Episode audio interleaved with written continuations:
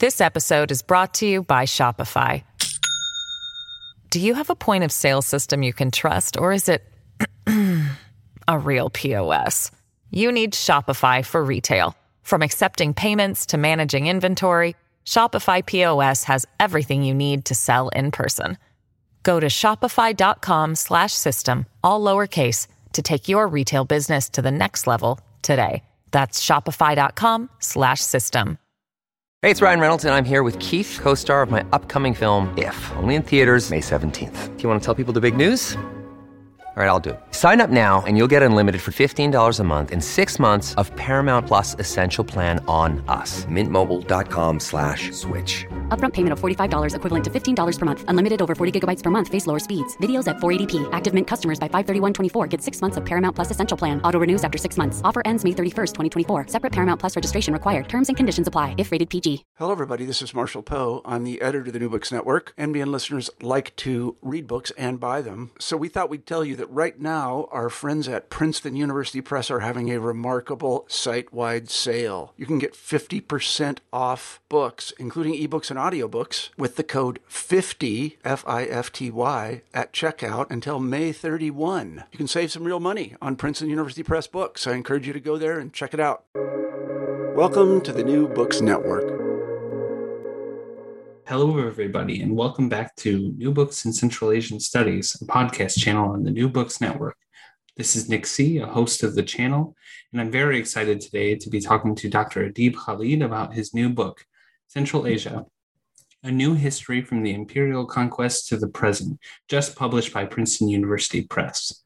Dr. Khalid uh, is the Jane and Raphael Bernstein Professor of Asian Studies and History at Carleton College, where he also serves as the Director of Middle East Studies. At Carleton, he regularly teaches courses on Central Asia, Russia, and the Middle East, often with a thematic focus on culture and cultural change, empire, colonialism, and nationhood. In addition to the book uh, we are discussing today, he is the author of The Politics of Muslim Cultural Reform, Jadidism in Central Asia, published in 1998 by University of California Press, Islam After Communism, Religion and Politics in Central Asia, published in 2007 and reissued with a new afterword in 2014, also with University of California Press. And in 2015, he published Making Uzbekistan, Nation, Revolution, and Empire in the Early USSR by Cornell University Press. Uh, Adib, welcome to the show. Oh, thank you. Thank you for having me. And Adib, I'm really excited to talk about your new book, um, which is in many ways kind of a reflection of the field of Central Asian studies. And since this is the Central New Books in Central Asia, um, we'll be excited to hear about some of your reflections as a longtime scholar in the field. But to begin, I was hoping you could tell us a little bit about your introduction to Central Asian studies, Central Asian history, your training in the region, and how your research interests have developed over your career. All right, uh, thank you. I suppose I'll have to date myself here. Uh, I am very much a child of the Cold War. I came of age uh, in the late 70s, early 80s, and I got interested in Central Asia actually in high school. Um, and that's the kind of nerd I am, I suppose. And I've been been very, very lucky to be able to pursue those interests in a professional way and actually accomplish what I was only a glint in my eyes uh, in my teen years. But um, I grew up in Pakistan. And I was interested while I was studying the usual, you know, physics and chemistry and math at school that it, all boys of my uh, origin had to study. I was interested in, in, the world at large. And one day I discovered that, or I realized that there's Central Asia. Uh, Tashkent is, you know, uh, 750 miles from Lahore, where I, uh, I, I lived. Uh, but during the Cold War, it might as well have been on a completely different planet. Uh, it, travel was very, very difficult, and news did not travel all that easily. And I realized that even though we share so much with the region, uh, in terms of culture and religion. The politics are very different, and the modern history is very different. And actually, we knew nothing about it. So that's how I got interested in Central Asia. was a, a purely an intellectual um, um, interest there. I mean, now people might travel somewhere and uh, get fascinated by a place and come back and say, "Oh, I want to, you know, get to, uh, uh, I want to study this place and get to know it better." Uh, I think for people of my generation, that was not really possible with regard to Central Asia. So it was really an intellectual curiosity that I then went to university and was able to work towards it. There was no Central Asian studies as such, really, at that time. Even when I started graduate school, uh, that was the fall of 1986. And uh, the, Soviet Union seemed, uh, you know, as if it was going to last forever. And uh, the conditions of work were such that I had assumed that I will be able to, you know, eke out whatever information I could from published sources and whatever primary sources I might be able to find outside the Soviet Union, since travel there for research was um, very difficult and uh, next to impossible in terms of research permissions and all of that. And but then there was Mikhail Sergeyevich Gorbachev, who had set in motion these uh, reforms that in 1986 no one knew how far they would go or what form they will take. But by the time I had finished my dissertation, the Soviet Union was no more, and one could go work in the archives and the libraries of uh, what had become the former Soviet Union. So I was very much there at that time. And really, one can say uh, uh, that the field of Central Asian studies as a field really developed as a result of perestroika and the dissolution of the Soviet Union. There was there's some stellar works written on Asia before that, but they were uh, written without real access to the region and uh, to its primary sources, which makes them all the more heroic, perhaps. But these were really individual works. Uh, this there wasn't really a field. There wasn't really a conversation about Central Asia the interlocutors of most of these authors. And I'm thinking of people like, uh, you know, the, a bunch of books that came out in the late 50s, Richard Pierce, uh, Sergei uh, Zenkovsky, um, the works by Alexander Bennigsen, Edward Allworth, all of these it's hard to imagine, I think of that as a field. Uh, their interlocutors were mostly people in Soviet studies rather than uh, the study of Muslim societies. And uh, so, really, the field comes takes shape over the course of the 1990s. And now I think uh, the Central Eurasian Studies Society uh, CSS was founded in 1999, and that is the one organization that takes Central Asia as its uh, area of central control, um, a, cent- a, central concern, sorry. And so um, um, that's how the field has grown. I, I, think now we actually do have a field with conferences and journals and a conversation about Central Asia, uh, where uh, that really has come along. I mean, I don't want to uh, sound too, uh, you know, fallen headed here, but it's really been sort of my career has uh, coincided with the growth of the field. And, and so, how does this new book, um, Central Asia: A New History from the Imperial Conquest to the Present, fit within within your career and within this growth of the field because as you write in the introduction of the book you say that this synthesizes most of what you know about central mm-hmm. asia which for readers uh, is pretty exciting i guess you know um, the opportunity to pick the brain of someone who's been working on the field for so long but um, does does this kind of summarize to some extent um, the the field? Because what I notice is that uh, unlike some of your other books, which I've read, um, this is not based on not based primarily on on your own research, but in in in some senses a synthesis of the field. Um, so yeah, um, how does this kind of reflect those changes that you've seen happen in the field?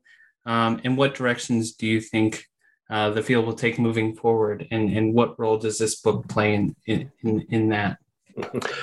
Well, I, what role this book plays, I will have to wait and see how it's received of that. But I can tell you how I came to write it. I mean, yes, it is a diff- very different kind of book uh, than making Uzbekistan or the politics of Muslim cultural reform. Those were monographs where the uh, the point is to pres- uh, present the results of deep archival research.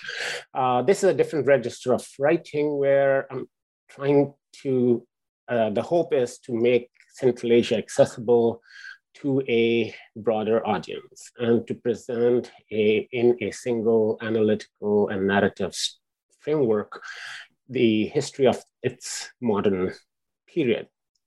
And in some ways, so where it fits in my uh, career, I had always wanted at some point to write a sort of a big general overview like this. So in that sense, it's uh, I wouldn't say it's a capstone, but yes, but maybe you know after this I can retire.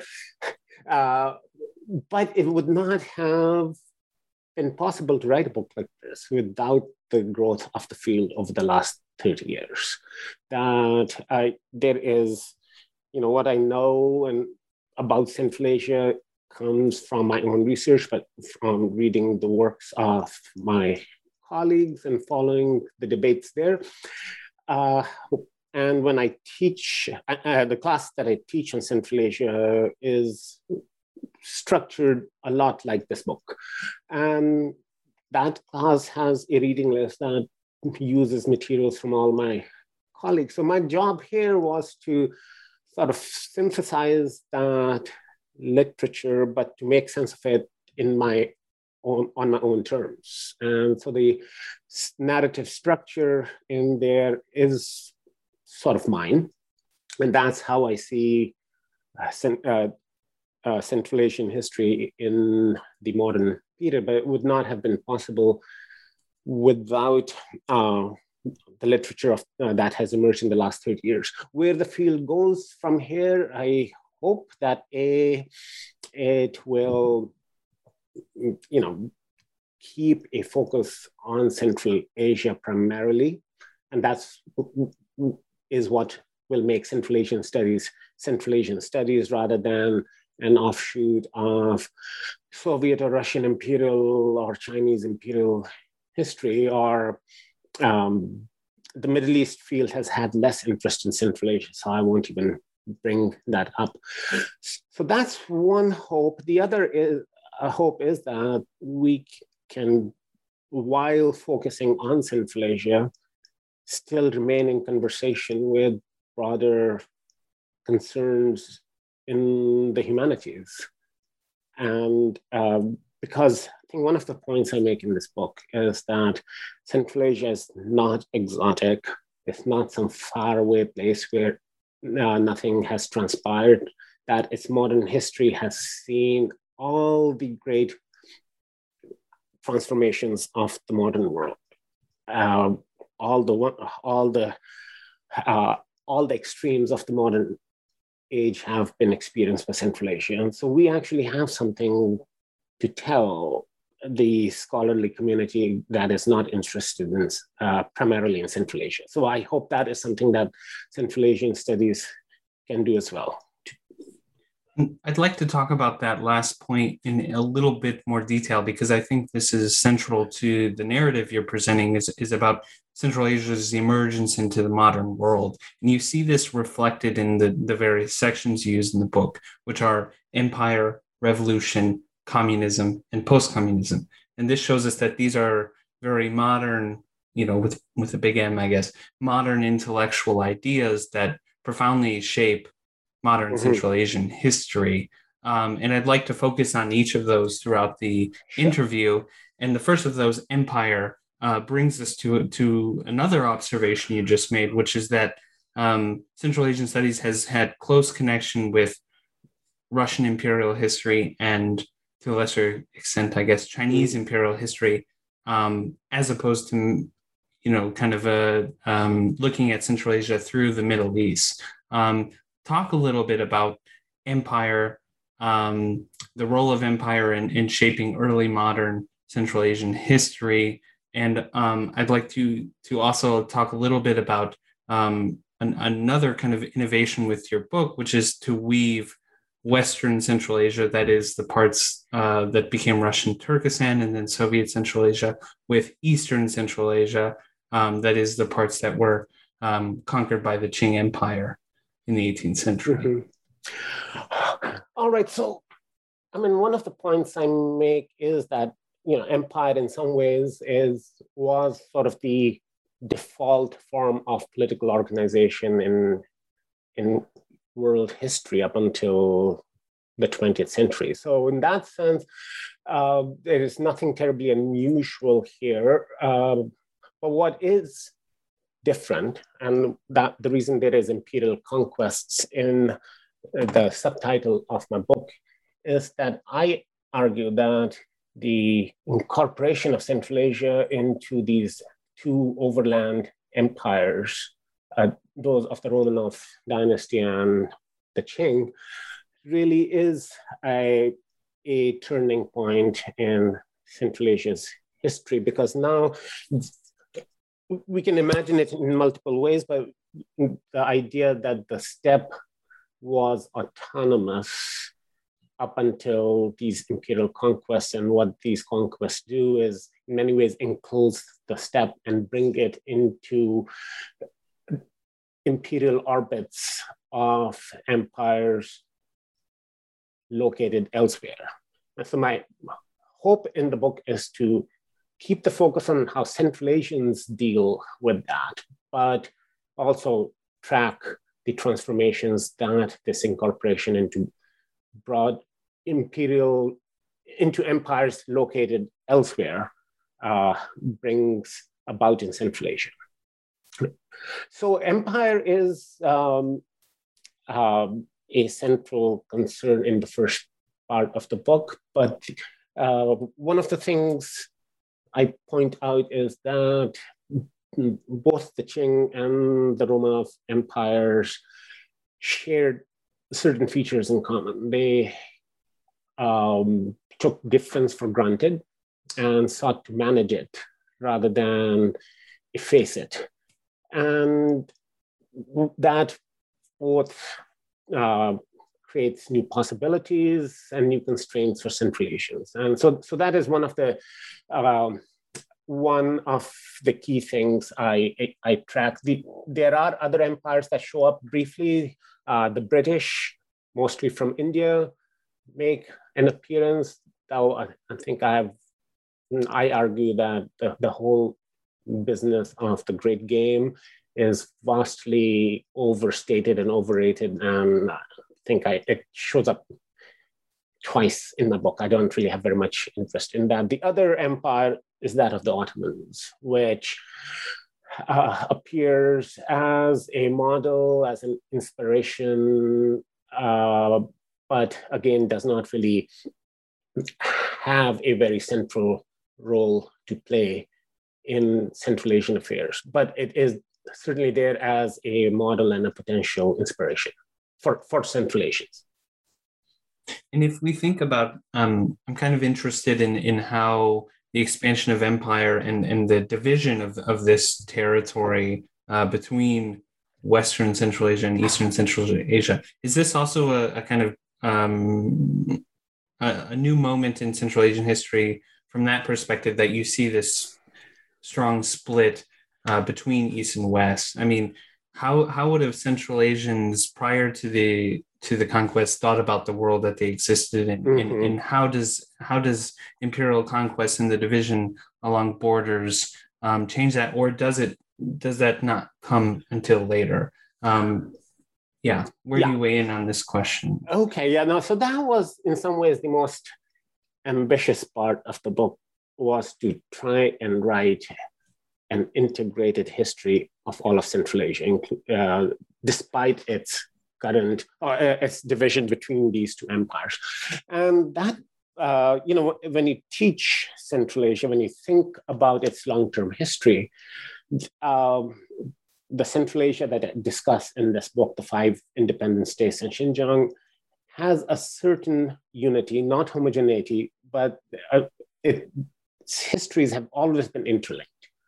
Uh, and uh, so that its division between the two empires cannot be taken uh, as a given. Like, we have to see how that happened and what work did it do.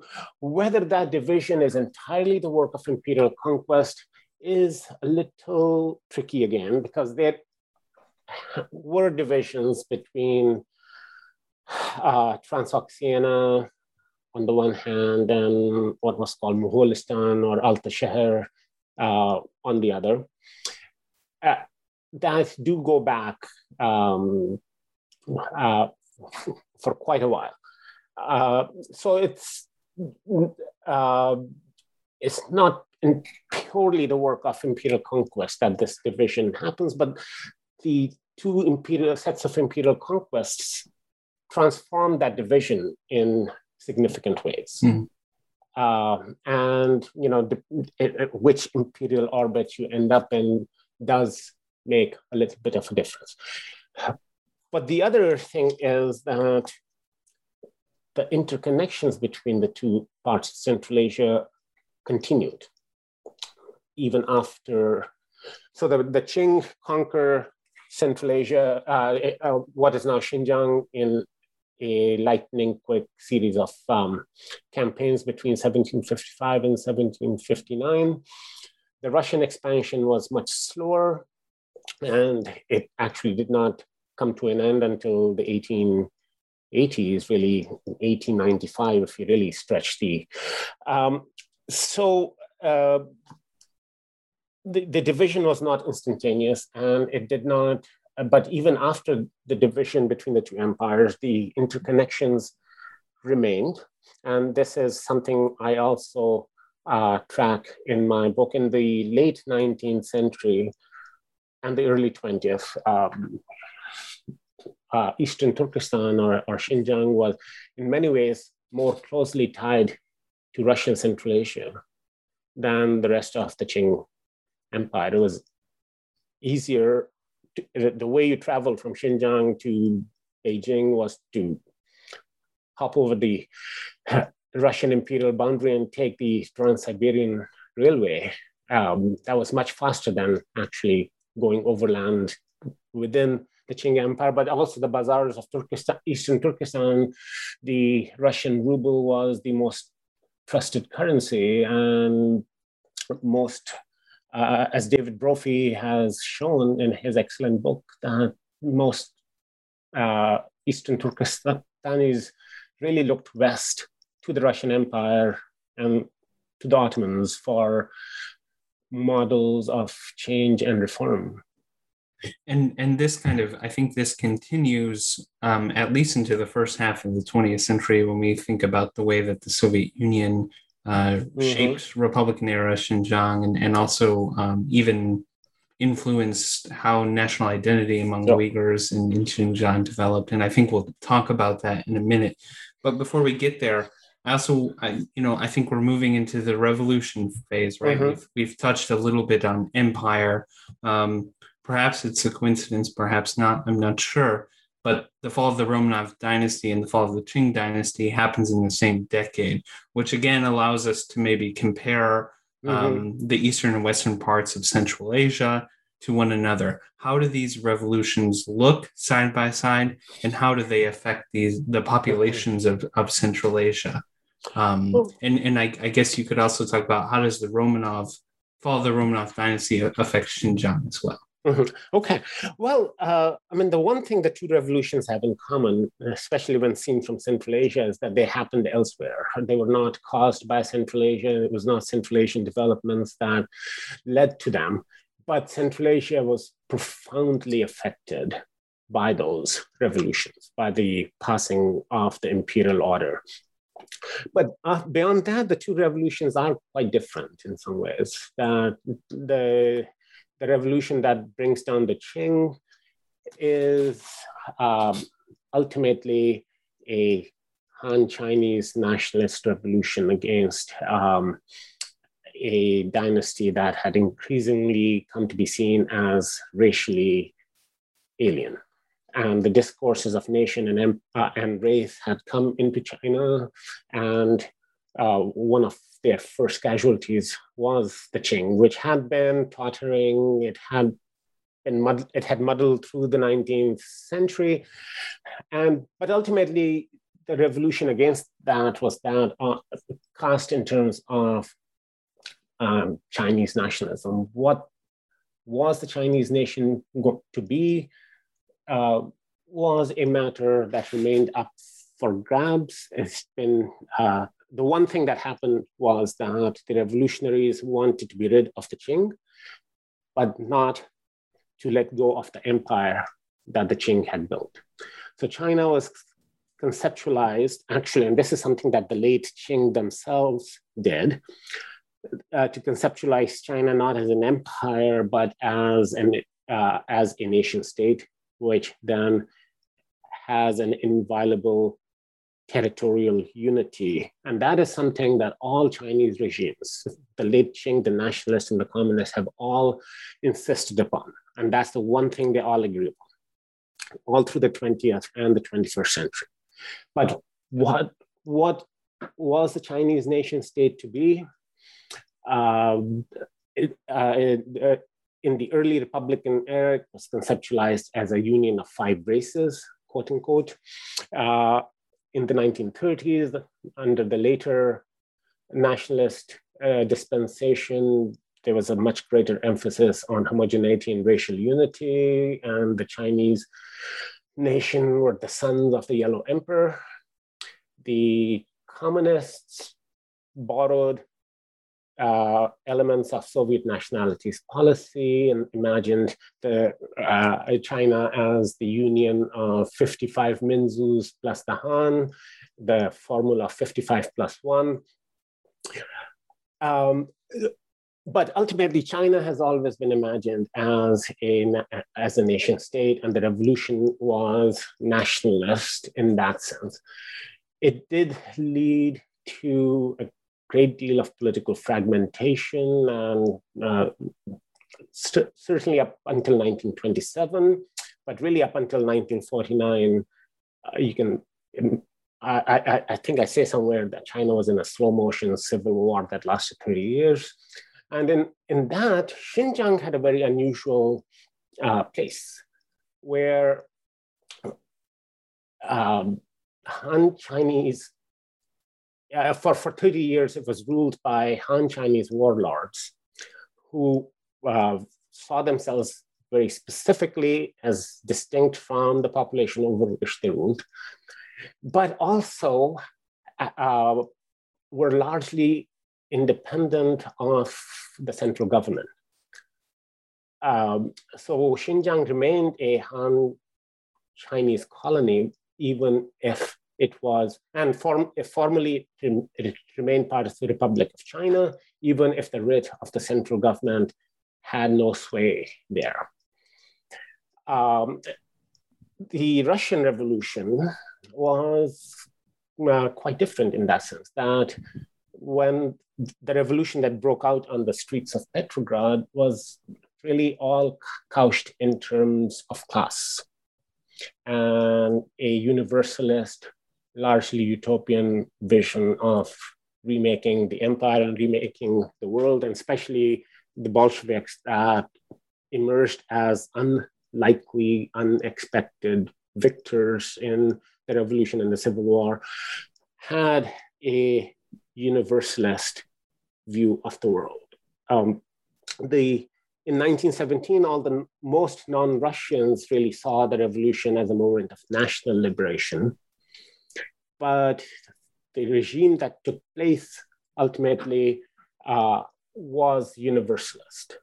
And the Soviet Union, that so they reimagined, remade the Russian Empire into a federal union of national republics.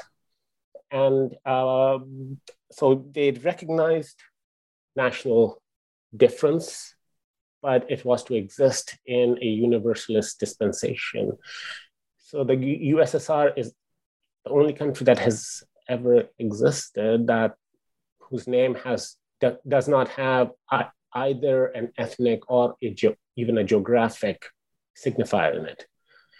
And that, I think, shaped, was one of the key things in shaping how Central Asia developed in the Soviet period.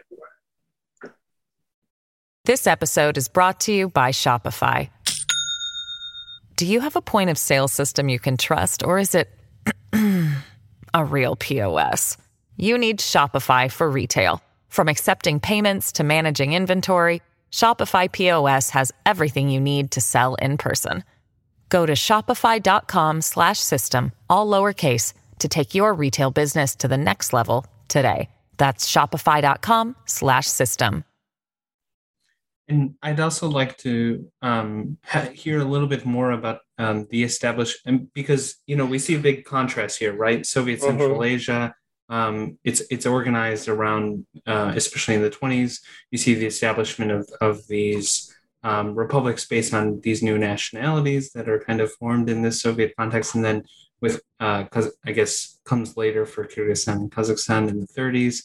Um, but you have something, as you said, very different um, in Xinjiang, where where things are a little bit of in free fall. It feels mm-hmm. like um, you have the establishment two two different iterations of an Eastern Turkestan Republic in the first half of the 20th century. Can you tell us a little bit more about um, these? Because I think this is a very interesting but maybe lesser known part of, of Xinjiang's history mm-hmm. in the early 20th century.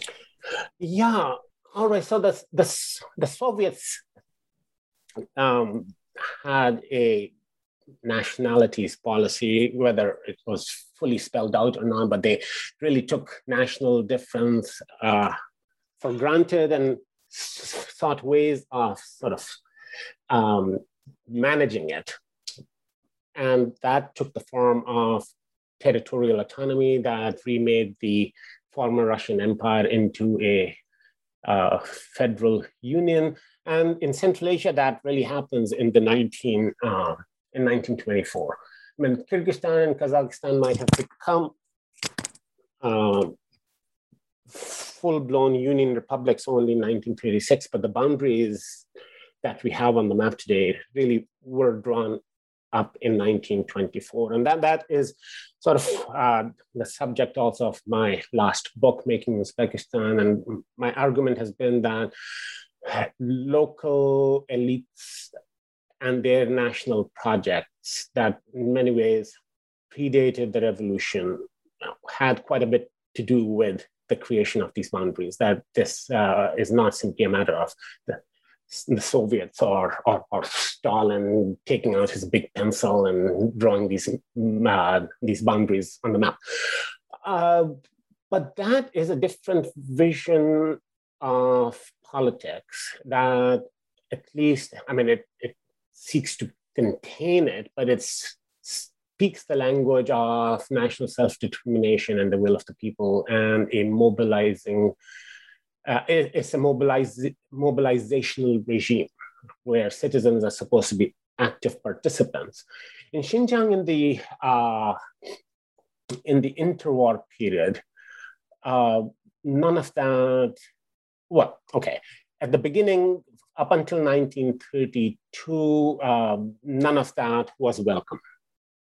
And the, the first two of the three warlords who ruled over Xinjiang in this period um, really wanted uh, the natives to stay in their place and run uh, the province the old-fashioned way, with without political mobilization, without national rights, without any any concept of the will of the people. And was a reaction to that, among other things, uh, and a, a political crisis in Urumqi that led to the creation of the proclamation, the short-lived proclamation of the first Eastern Turkestan Republic, which I find in some ways actually is more akin to, say, the Turkestan autonomy that was declared in Kokand in 1917. Uh, it doesn't really speak the language, uh, a Soviet style political language is still rooted in sort of a Jadid inflected Muslim modernism of, the, uh, of that period. But while this was happening, while the you know Yang Zengxin and Jin Shuren, the, the first two warlords, were trying to keep their domain safe from you know bad revolutionary ideas, the Soviet Union was still the um, you know the closest neighbor of Xinjiang, and a lot of Uyghurs had started sending their children to Soviet Central Asia for an education. And it's from there that ideas of uh, national identity, the Uyghur National Project was born in Soviet Central Asia, and it sort of returns to Xinjiang from there. So Sheng, uh, Sheng Shicai the last, the third, and the most interesting of the three warlords, actually then gets into a very close uh, um, ties with the, with the Soviet Union and borrows some elements of Soviet nationalities policy, including the language of anti-imperialism and um, popular enlightenment and so on and so forth, beginning in 1935. And so Xinjiang actually has elements of Soviet nationalities policy implemented uh, in the 1930s when such a thing was unheard of in the rest of China. And the second Eastern Turkestan Republic that was proclaimed in 1944 is, in that sense, initially it spoke a language very similar to that of the first Eastern Turkestan Republic. Uh, but quite quickly, it switches to a language where nationality, as in uh, Uyghur and Kazakh, rather than an, a an Eastern Turkestani nation.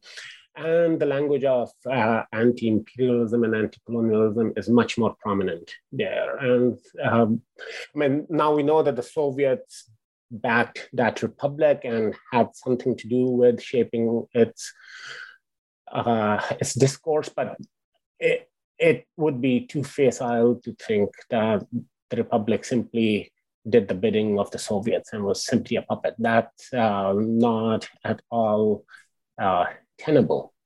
But but again, the the uh, the developments in Xinjiang and in Soviet Central Asia in the interwar years are quite different. I mean, that's the era in which Soviet Central Asia is, you know, turned upside down in significant ways. Uh, not just the political revolution, but the massive economic transformations of collectivization, which in Kazakhstan lead practically to, um, you know, uh, almost genocide. But everywhere else, uh, you know, society is turned upside down. And you don't really have anything quite like that in Xinjiang in, in those years. And these differences continue. And I think this brings us to the, the third section of your book, um, which called Communism, which to me seems like it came kind of late, but I think it's actually an analytical choice, which I found really interesting. And um, I'd like to talk about that a little bit. So mm-hmm. here you're talking about post 1945 or mm-hmm. uh, Soviet Union, post 1949. Mm-hmm. Um, although I guess you talk a little bit about the Chinese Civil War, um, but but really it's the the 50s mm-hmm. onward right. where you're talking about communist periods um, and interestingly on the surface these should look pretty similar right mm-hmm. um, both right. both Xinjiang and, and Soviet Central Asia are part of communist systems. They're briefly aligned with one another. Um, yet you suggest that the post war decades were a moment of incredible divergence, even more than the previous period. Um, mm-hmm. I think somewhere you said that the two parts of Central Asia were further apart in this era than they mm-hmm. were at any other time in history. How so, and what explains this divergence? Okay, yeah, well, first, mm, uh, a word about uh, the choice of the term communism for this section. And yeah, I mean, some of it is that we just have to have snappy titles for uh, different parts of your book, but but it's more than that. That um, I think with the Soviet with Soviet, uh, so there are two things. That first, uh, now all of Central Asia is communist, which in the interwar period could not be said of Xinjiang. Uh, and that in in Soviet Central Asia after 1945 and especially after 1953 with the death of Stalin, you have a new era uh, in which stability and institutionalization and bureaucratization come to be seen as virtues uh, with the end of the campaign style politics of the Stalinist era. So uh, I have in mind the term that, uh, you know, actually existing communism that used to be used when the Soviet Union actually existed. That's what I have in mind here, that the interwar years in Soviet Central Asia were really a moment of revolution, of upheaval.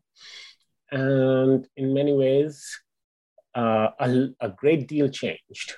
But when you look back at it, there's in many ways more destruction than construction, than new things being established. And that really happens in Soviet Central Asia after the war. The war itself, uh, that, that's a pretty critical chapter in my book. I argue that the war, the, the, the Great Patriotic War, the Second World War, makes Central Asians Soviet in significant ways, that they come back from the war.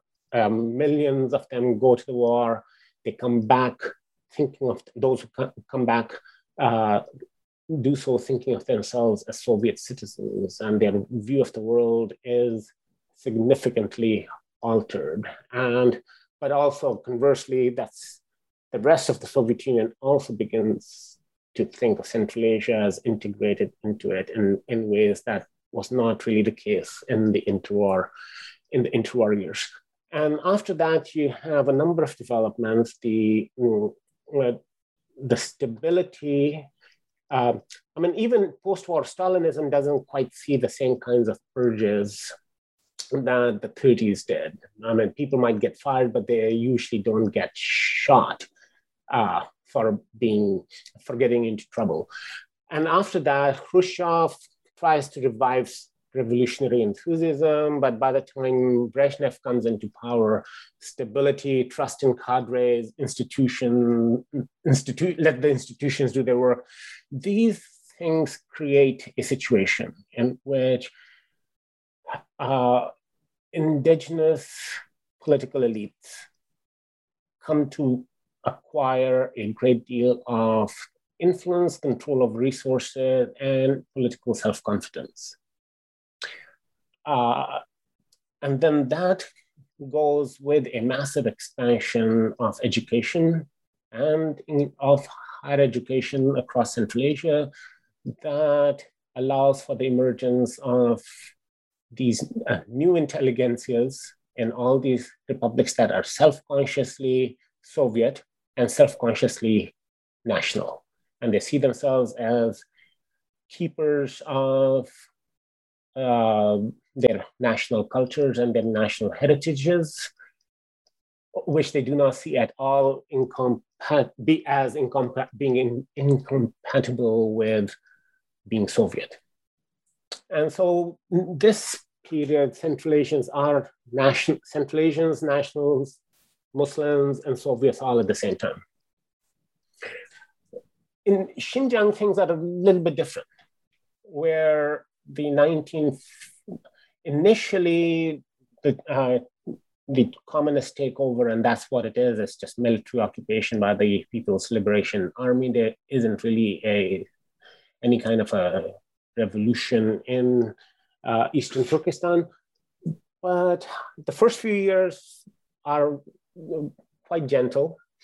But in 1957, with the uh, the Great Leap Forward, you have a period of upheaval that in some ways is comparable to the uh, to the Stalinist drives of industrialization and collectivization of the 1930s.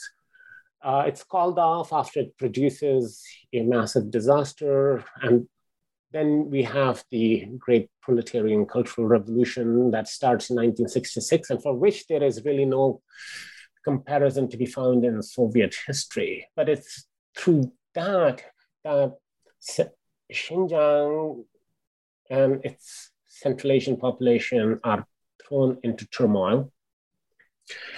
The Sino Soviet alliance that uh, had its heyday in the 1950s uh, fails quite spectacularly. And after that, the two communist powers come to blows. And Xinjiang is very much at the, uh, you know, the, the, front line of that conflict passes through Central Asia and divides Xinjiang from the Soviet uh, Central Asian republics. And that's where I think that there is less communication, less interchange between the two halves of Central Asia in those decades, especially between 1962 and 1985, 89. And that their trajectories go in different ways. And while in Soviet Central Asia, you have uh, national political elites coming into, you know, a great deal of power. In Xinjiang, uh, the effect of the communist takeover is to reincorporate or may really incorporate Xinjiang for the first time in a significant way in any Chinese state.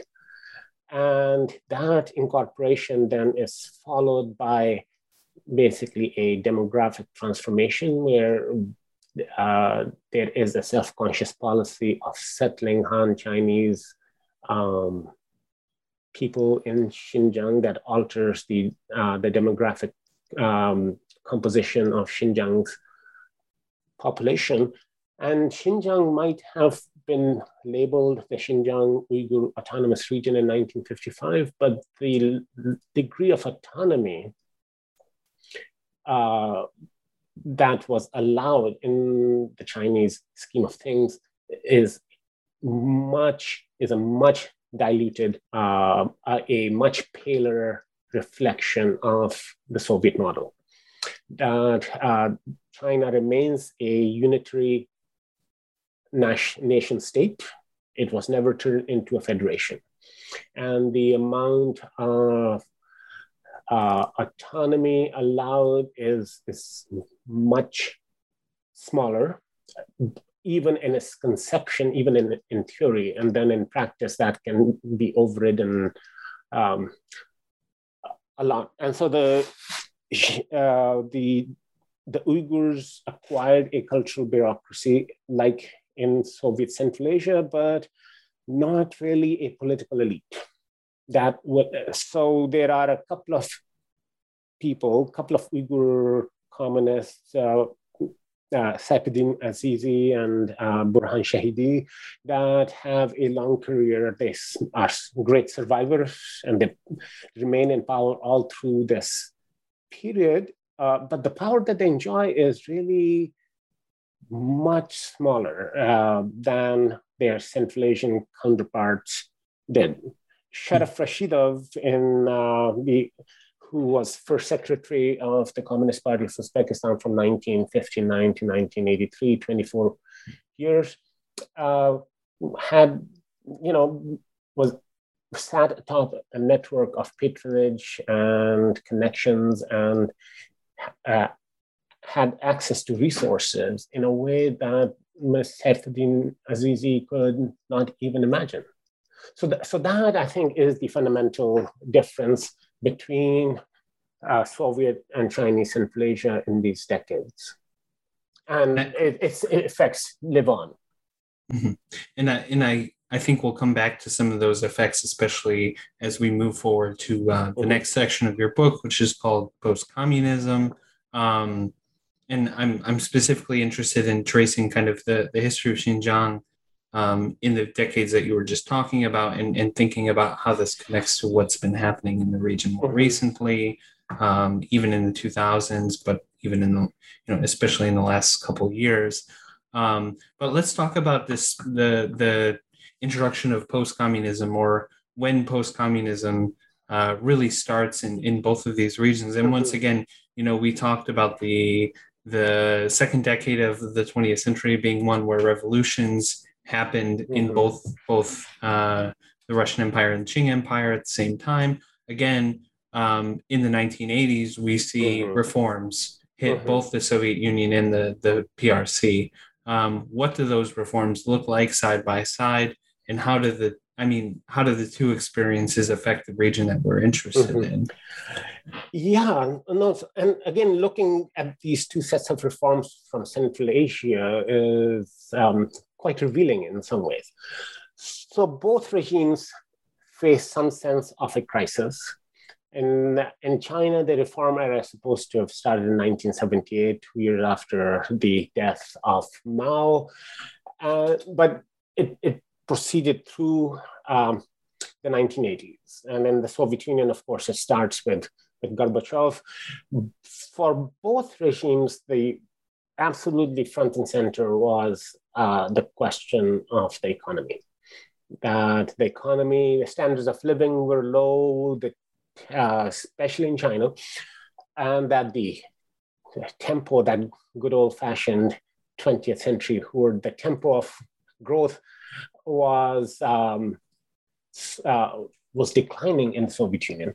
So something had to be done, and um, think the economic shifts uh, in China began earlier.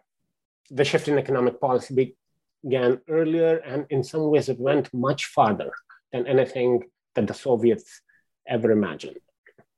And so already in the 1980s, the Chinese are experimenting with uh, special economic zones and uh, basically turning the country into the you know uh, sweatshop of the world and uh, building these connections with uh, the capitalist world that the Soviets never really contemplated. But uh, the, reforms took a different path in the Soviet Union. Gorbachev comes to power. His first campaign was actually acceleration, Uskoreniya, uh, that the tempo has to be accelerated, of, uh, the tempo of economic growth has to be accelerated.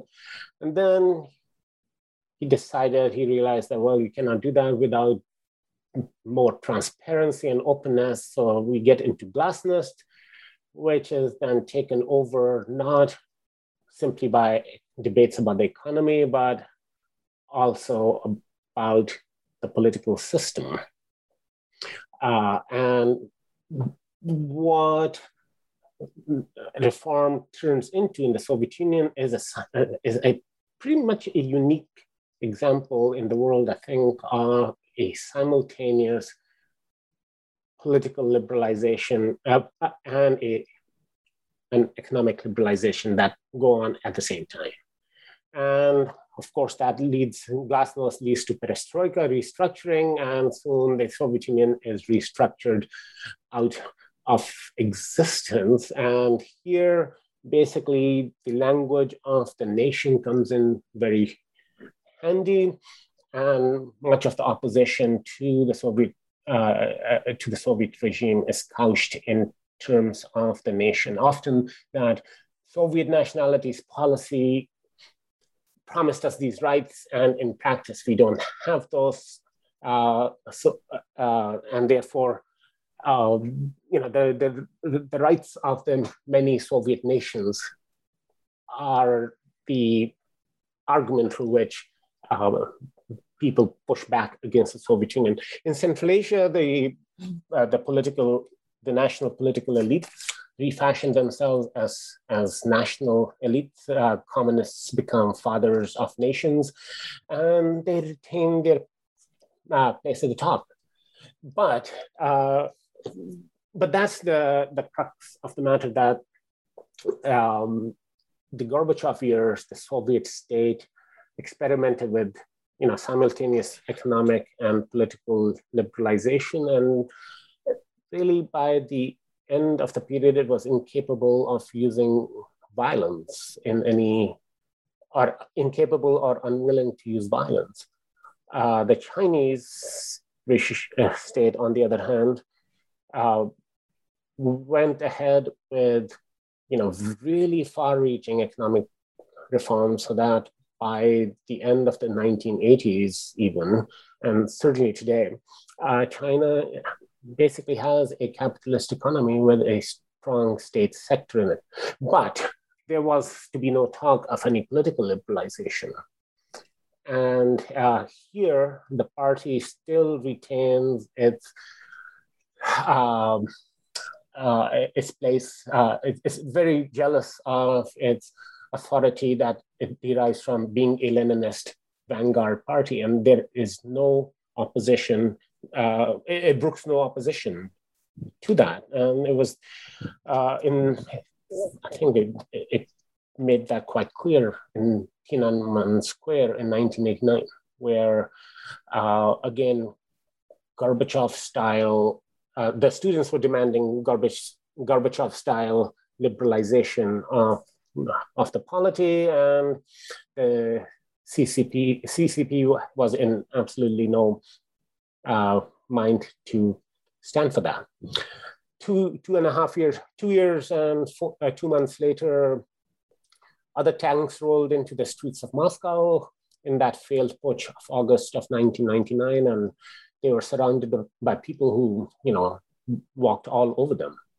So in some ways, that's maybe the difference between how sort of communism came to an end in the two places. Uh, one of them, the Communist Party, is still very much in power, uh, even though it presides over a capitalist economy.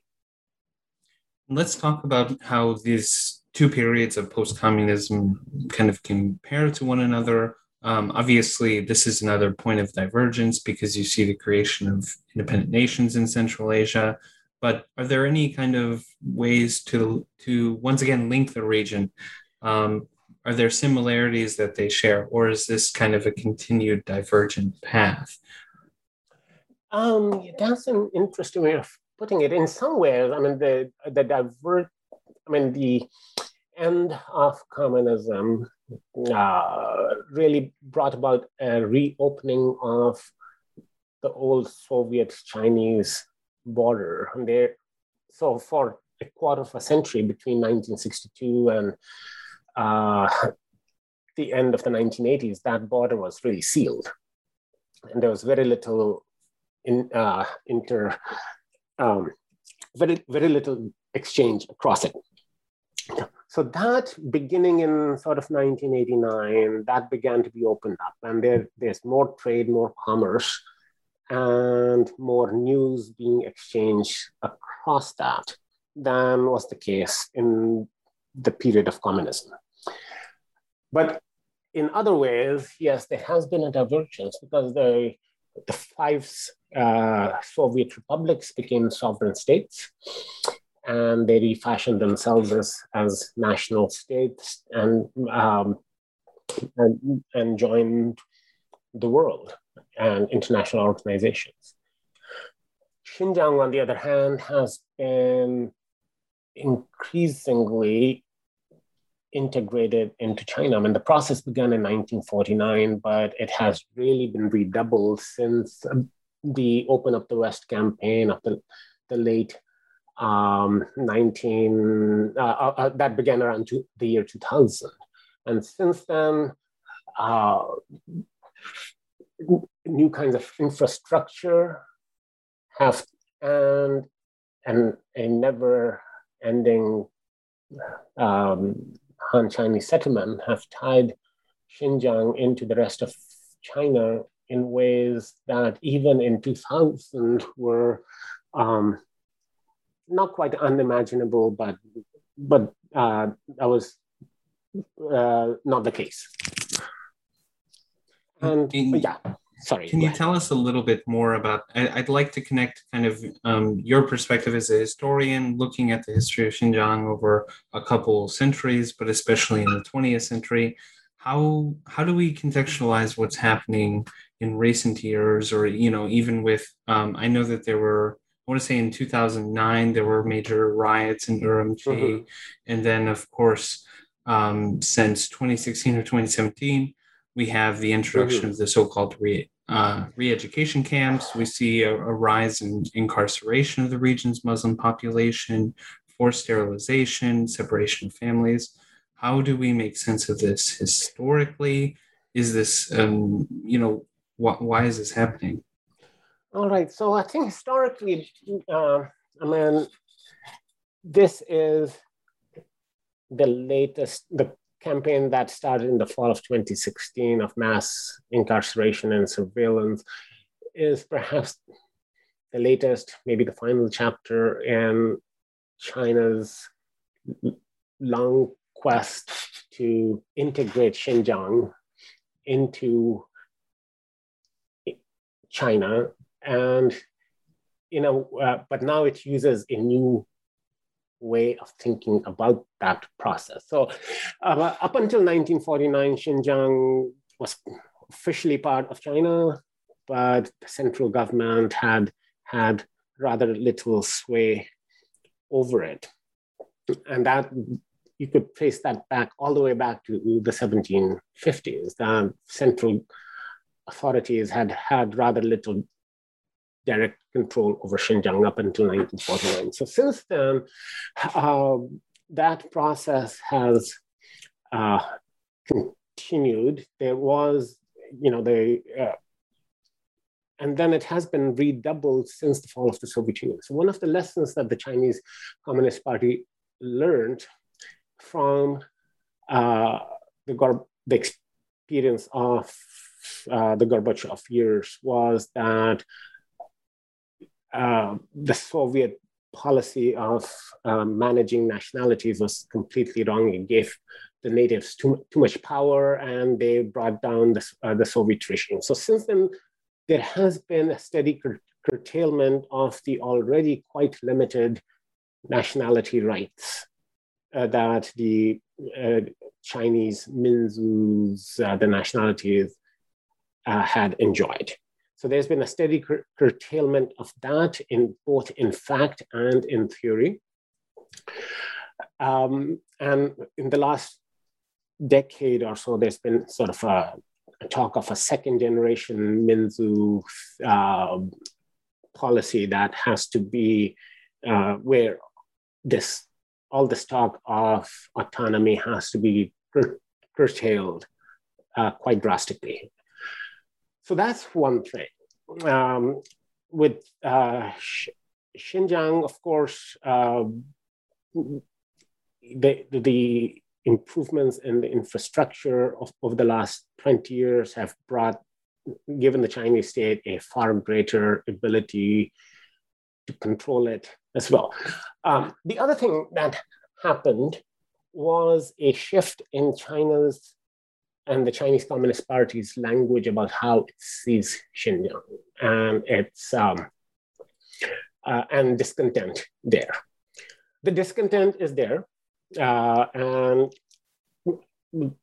the you know mere economic growth will not make it go away. They, Uyghurs and other people in Central Asia uh, in, in Xinjiang do see Chinese rule as problematic and foreign.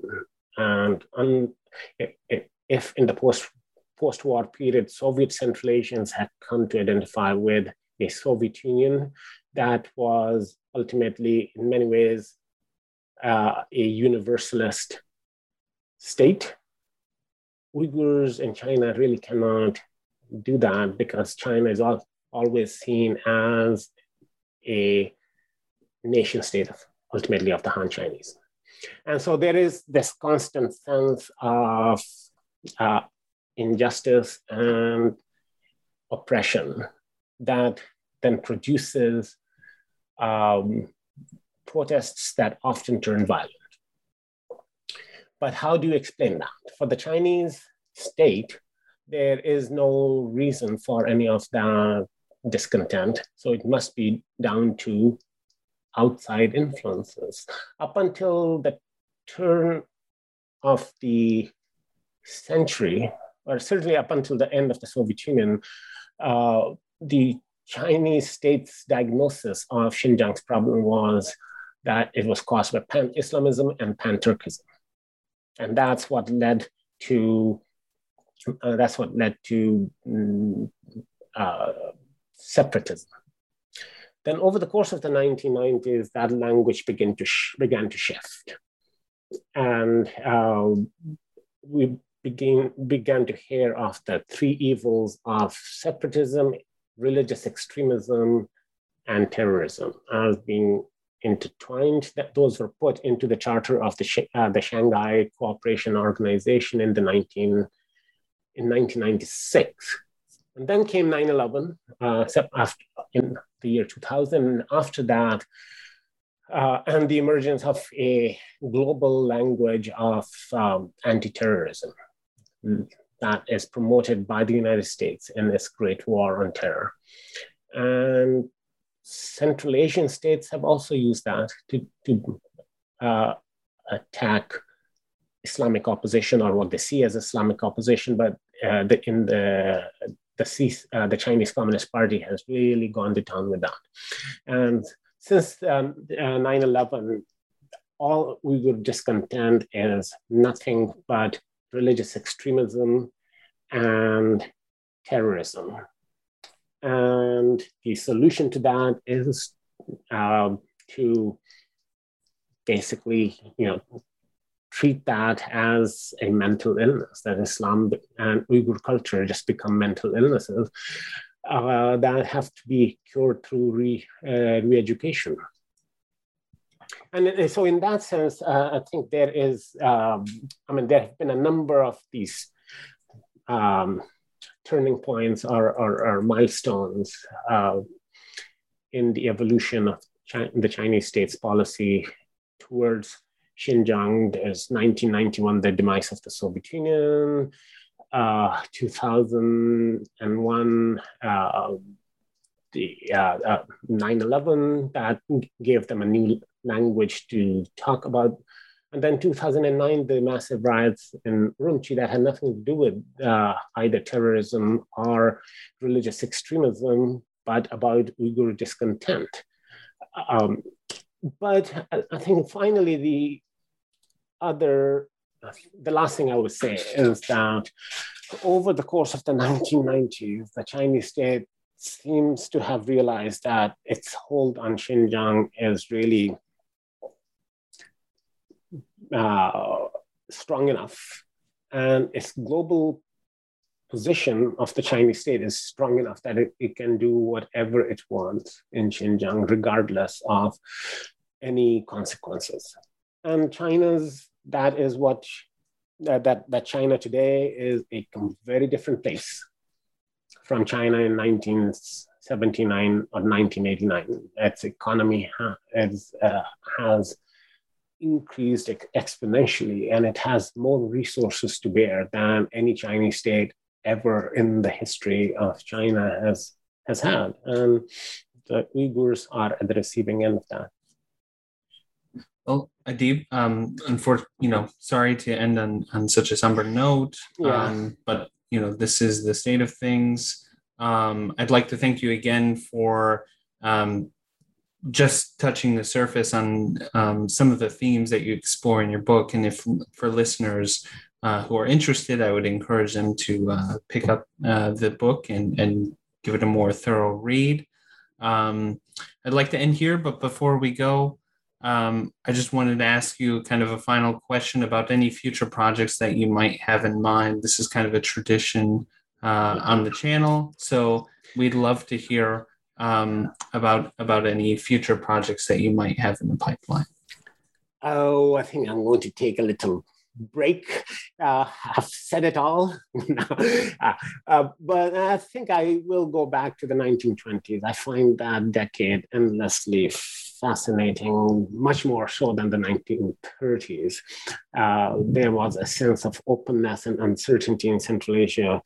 And there are a couple of directions there. I think I have a lot of material that I uh, left over from previous books uh, about Soviet state building and its foibles in the 1920s, about the Basmachi, about Central Asian, the first generation of Central Asians who joined the party.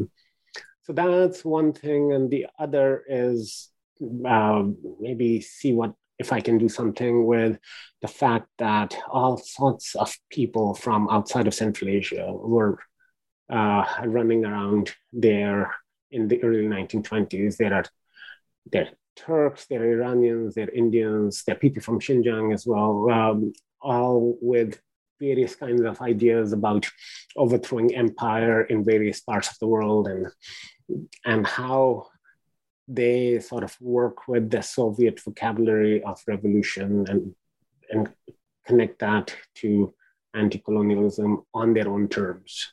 Um, there's a a lot of threads out there. I'm not sure I'll be able to tie them all together or have enough, find enough documentary traces of all of that to, to do anything, but that's one thing I have in mind.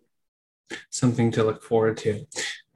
Thanks again, Adeeb, uh, for having for coming on the show, and and um, it was a real pleasure to talk to you talk to you uh, about your book. That's entirely my pleasure. Uh, you have you let me talk about my book. I'll, I'm very happy to do that. Thank you.